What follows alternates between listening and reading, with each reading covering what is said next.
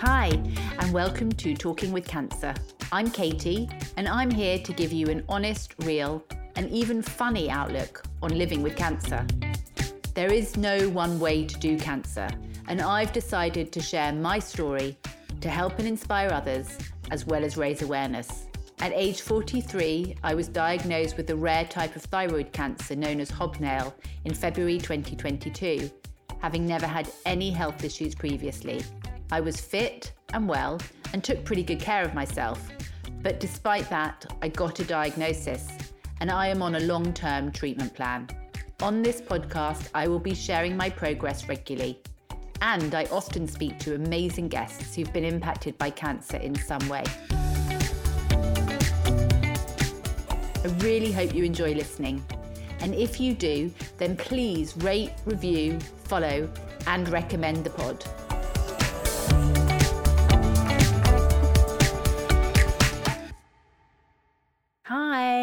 Welcome back, guys.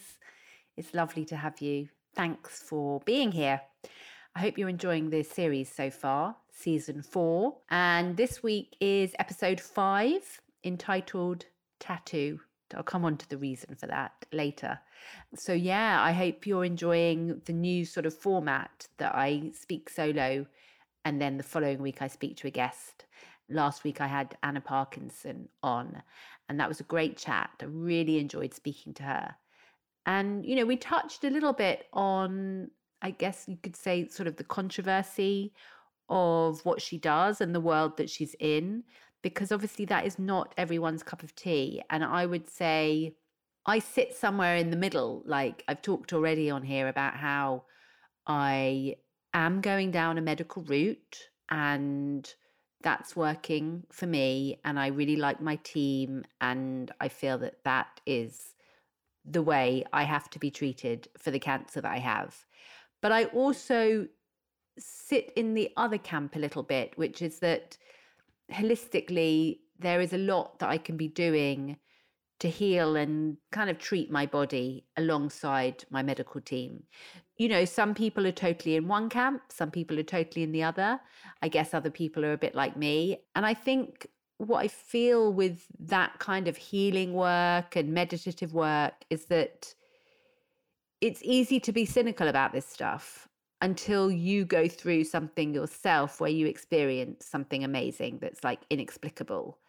And I guess that's why I'm sitting in the middle because as much as I believe in it and I think it's amazing and I think that the world that Anna's in is amazing and lots of other people in that world I'm very much a kind of I need to see it to believe it. I need to experience it firsthand to really immerse myself fully in that.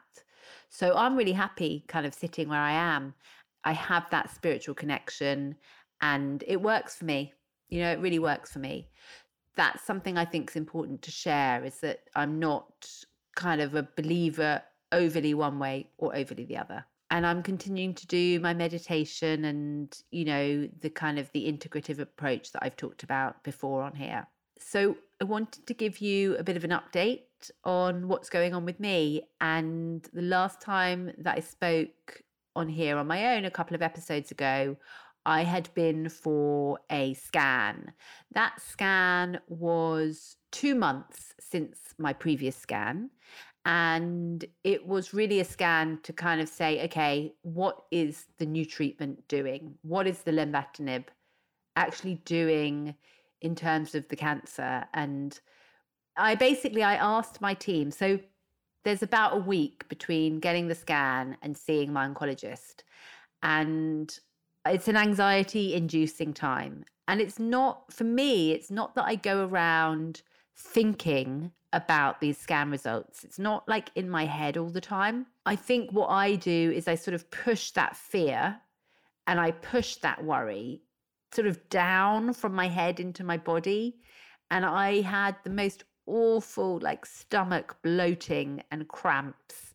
I mean, to be fair, that had been going on for a while. I think the lenvatinib was giving me some bloating, but it also just felt like it was particularly bad around that time of my scan. And it's so uncomfortable, that feeling like you just know your stomach is just not happy. And I just was so sure that it was anxiety and it was fear. And I think that that anxiety and fear is, of course, it's the unknown. It's going, what is the outcome of this results going to show? Is the treatment working? And, you know, what are we then going to decide? It's a lot to kind of weigh on my mind. And of course, like my husband Dinch and all of those close around me have that same worry and that same concern. And two months doesn't feel like a very long time between the scans. I know my next scan is going to be in two months. So I think my oncologist wants to do the scans quite regularly. I actually emailed my nurse and I said, this was the following week. So the scan was on a Thursday. And I think like the following Monday, I emailed and said, if you have the scan results before my appointment with my oncologist, I'd really appreciate having a look at them. And I think, like, for me, that just works better. A, it means I can see the scan results sooner, but also that sort of walking in to my oncologist's room to get those results, those first few minutes and waiting to see her is just so stressful. It's like, then I have like physically like sweating palms and you know it's just all of these concerns that i think anyone has when they're getting results. It's a lot to deal with and it's a lot to live with. So about a day or two later i got the results sent to me in an email. And yeah it just seems easier to deal with. So basically in a report like there's quite a lot of information quite a lot of kind of copy written. And then at the end, there's sort of like a summary. And I think I'm going to read you that end summary actually, because I think it's interesting to kind of know what's actually written. What does it actually say?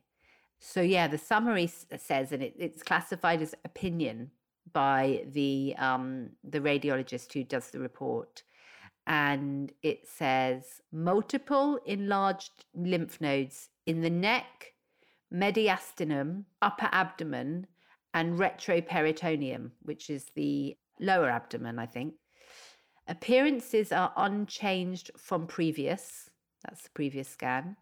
Stable lymphangitis, predominantly involving the left lung. That's basically like residual cancer. It's like little, little, little tiny bits of cancer floating around in my lung. No relapse in the thyroid bed. So, what that means is there's no change basically from the last scan. And the good news is there is no cancer anywhere else. There's nothing new and there's nothing else that's coming up. And, you know, I guess what we could say is like the cancer is stable and therefore the drug is working. Now, I was hopeful that there would be a better result, that the scan would show reduction, you know, that this cancer's starting to shrink. And that's a really good sign. Obviously, we know the treatment's working. But it's just the case that things are the same. And my initially, I was like, oh, I wanted it to be better. I wanted to feel like, you know, something's really happening. Dinch, my husband, was really happy with those results. And his Reason for that is because the cough, the dreaded, awful, invasive, horrible cough continues. And what Dinch wanted reassurance was that the cough was not being caused by something new that had come up. So he was very relieved. And when I went a couple of days later to see my oncologist, she was very happy. And she said, Look, this is a really good result. We know the drug is working this is great news. And I was like, Really, Kate? Is it? And she was like, Yeah, it is. I said, Look, you know, about one in five or six days, I feel really rotten from this drug. I feel really nauseous and really tired and groggy. And she said, You know, some of my patients feel that. So that's not totally unusual, she said. She said, Do you notice it like with their diet? Does it affect it? Or and I said, No, I don't think so. The only thing I've started to notice is if I really don't have a good night's sleep, if it's really broken, then I can feel like nauseous because like the next day. So I've got to try and track whether there's a pattern there. So we said, look, this all very well. Yeah, on the whole, I'm definitely feeling much better. But this darn cough will not go away. What are we doing about it? Come on, let's do something. So she said to me, Look, I'm going to go back to what I said all along, which is that there is a lymph node which is sitting at the airway entrance into your right lung. And I think that that is like compressing and causing the cough. So I was like, look, we've tried the steroids, didn't work. We tried antacid, didn't make a difference. Like, what am I going to do? And as I'm looking at Dinch, who's just thinking, please, like, we got to get this cough dealt with. So I was like, okay, tell me what's involved in radiotherapy.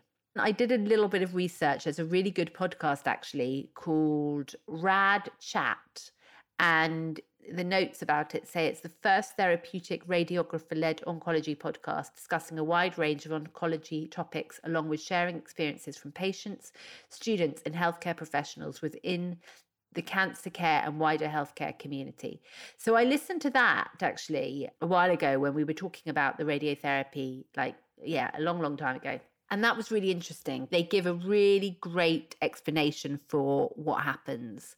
When you get zapped by the radiotherapy, the risks are that it could affect the organs around where the cancer is.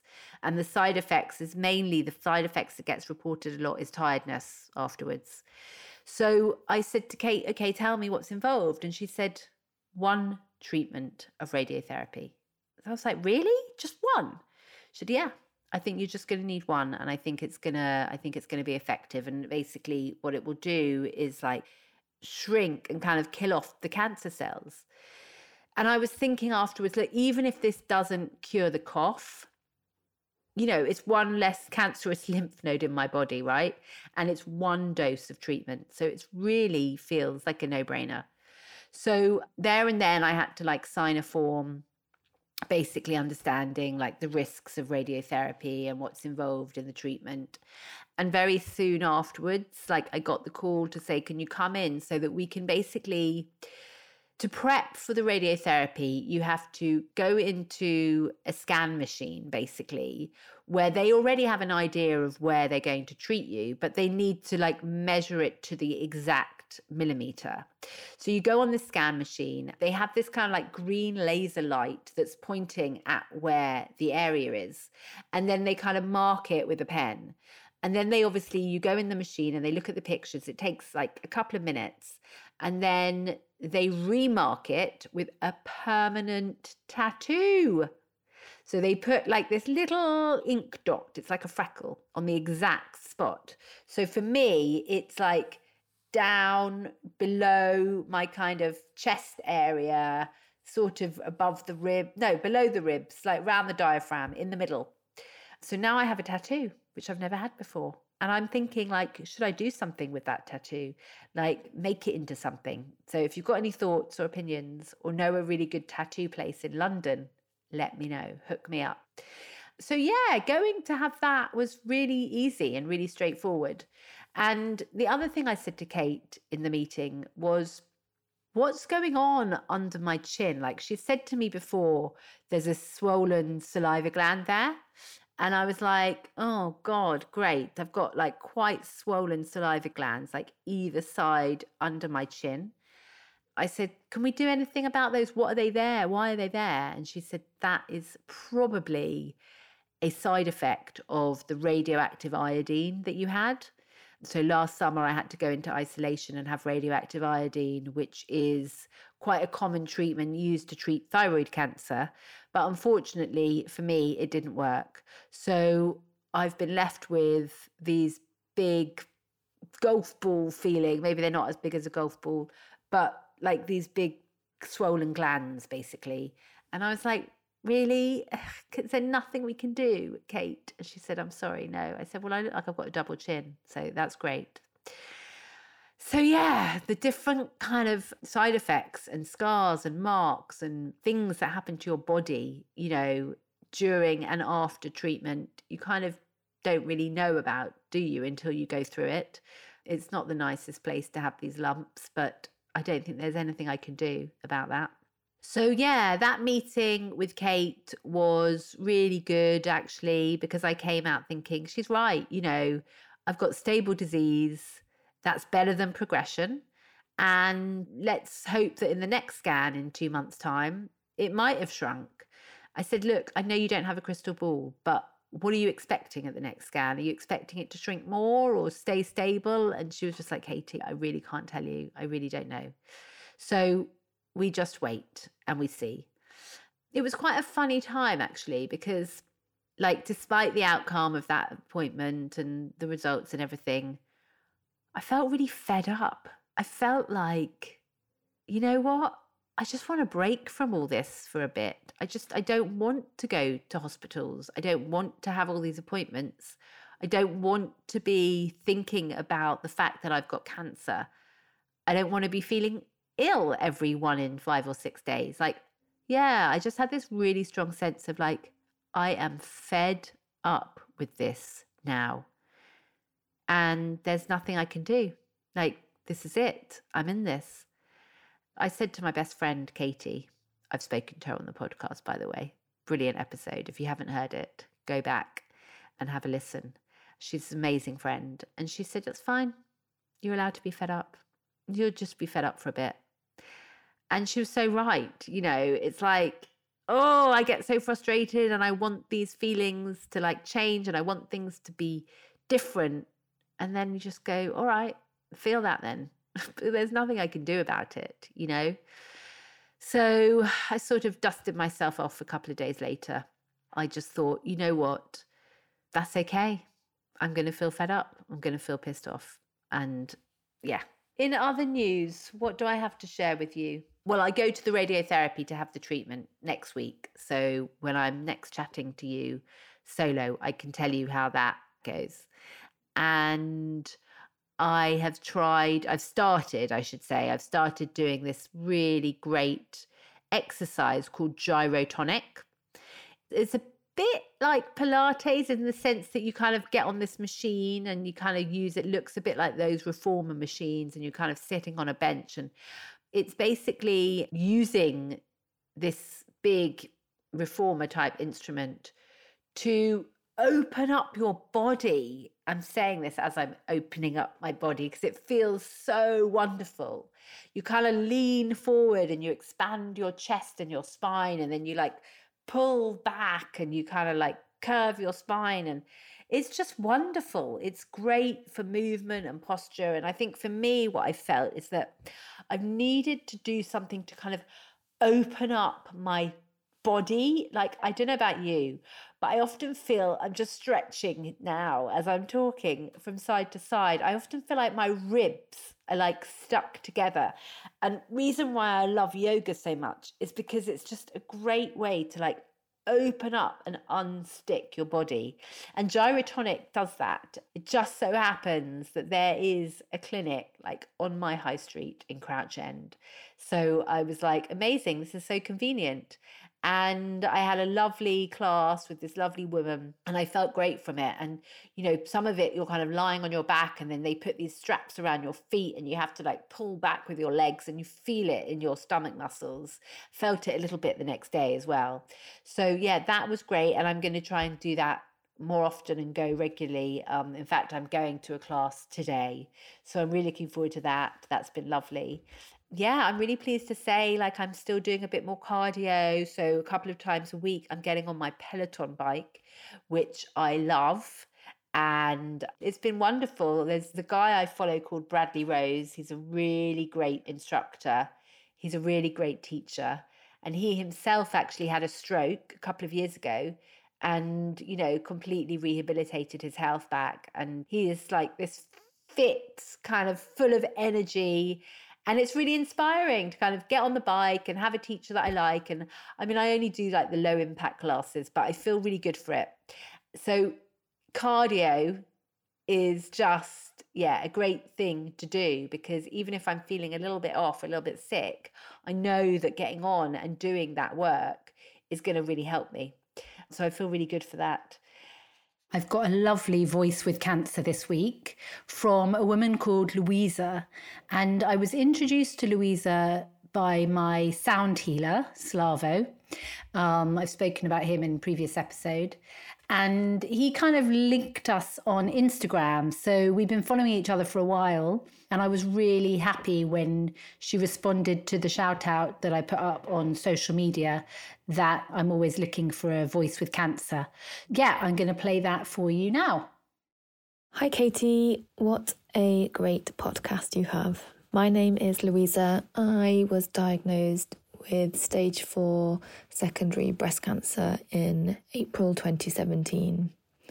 So I obviously had it now for just over six years and I am still on treatment. Thankfully, I am doing very well, but what a ride!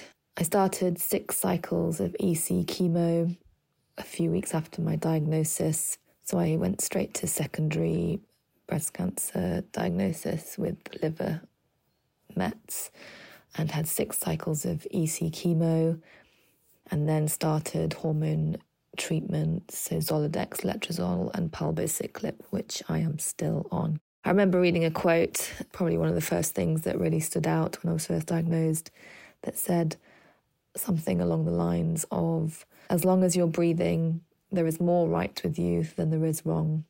And it set me off on a journey to explore breathing and the power of our breath. Prior to cancer, I was a severe asthmatic and had real breathing issues and breathing problems, but it wasn't until my cancer diagnosis that I took my breath seriously. After all, breath is life. Breath is number one. No breath, no life, right? So that's me. That's my tiny mini story. While I'm here, still breathing and hopefully trying to live well with this cancer diagnosis for as long as I can. Look forward to hearing more of your podcasts. Thank you, Louisa. Thanks for listening. And I really appreciate your feedback and comments on the podcast.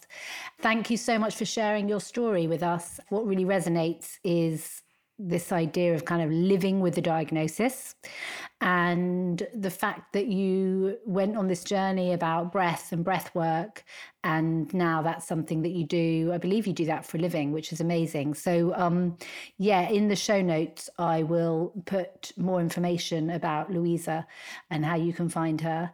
And she has a website called breathe balance be so check that out, Breathe Balance Be. And I think she's on social media under the same name.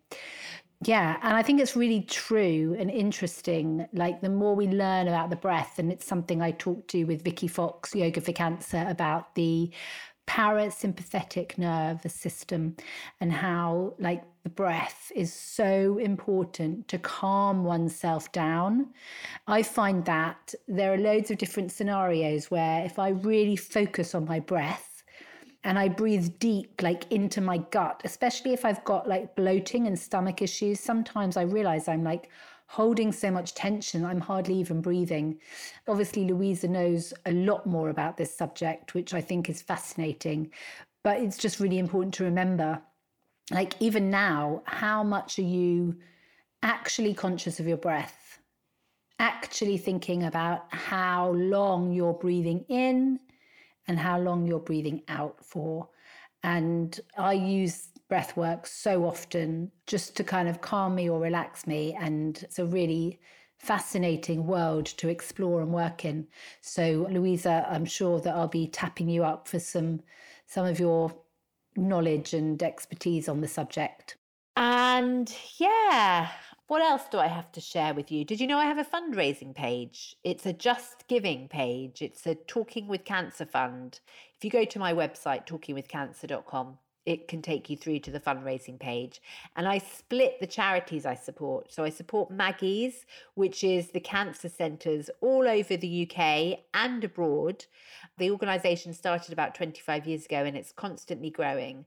And I'm going to be interviewing Dame Laura Lee, who actually founded Maggie's. So I'm going to get her story and she's going to come on and I'm going to interview her in a couple of weeks. So, yeah, half the money goes to them and they are basically there to support anyone going through cancer or impacted by cancer. They do brilliant things, like brilliant timetable full of interesting stuff to do. The other charity that I support on my fundraising page is the Royal Marsden Cancer Charity, but specifically the Emmy Coates Foundation, which was set up in memory of a woman called Emmy Coates who sadly died of a rare thyroid cancer. And her family started this foundation to look into research into rare thyroid cancer, which is what I have. It's very much underlooked because often thyroid cancer is very treatable. You know, there's kind of like a clear path very often to how to deal with it. But then sometimes, in my case, for example, you know, there are thyroid cancers that are rare and need more research really to, to understand how can we treat this type of thyroid cancer. So the money that gets raised specifically goes to the research for rare thyroid cancer. And anything that you can donate is hugely appreciated. You can choose to split your donation between those two charities, or you can choose one over the other. It's completely up to you. All I ask is that if you enjoy listening to the podcast, which is free, just think of like donating what you would pay for a monthly Spotify subscription or a monthly Netflix subscription, which is, I think, about £10. If you can donate about £10, that would be so appreciated. That really does mean a lot. And I think that both those causes are really important. They've helped me, they continue to help me, and they will help other people too. So, yeah, thank you so much for whatever you can donate. And thank you so much for listening this week. I hope you've enjoyed hearing me chat. Next week, I am speaking to a really cool woman, Rabbi Susan Goldberg, who's based in LA. Susan herself had cancer, and she talks about how that experience affected her personally, but also professionally, and how she applies the learning from that experience into her work today. Um, she's a wonderful woman. I really love chatting to her.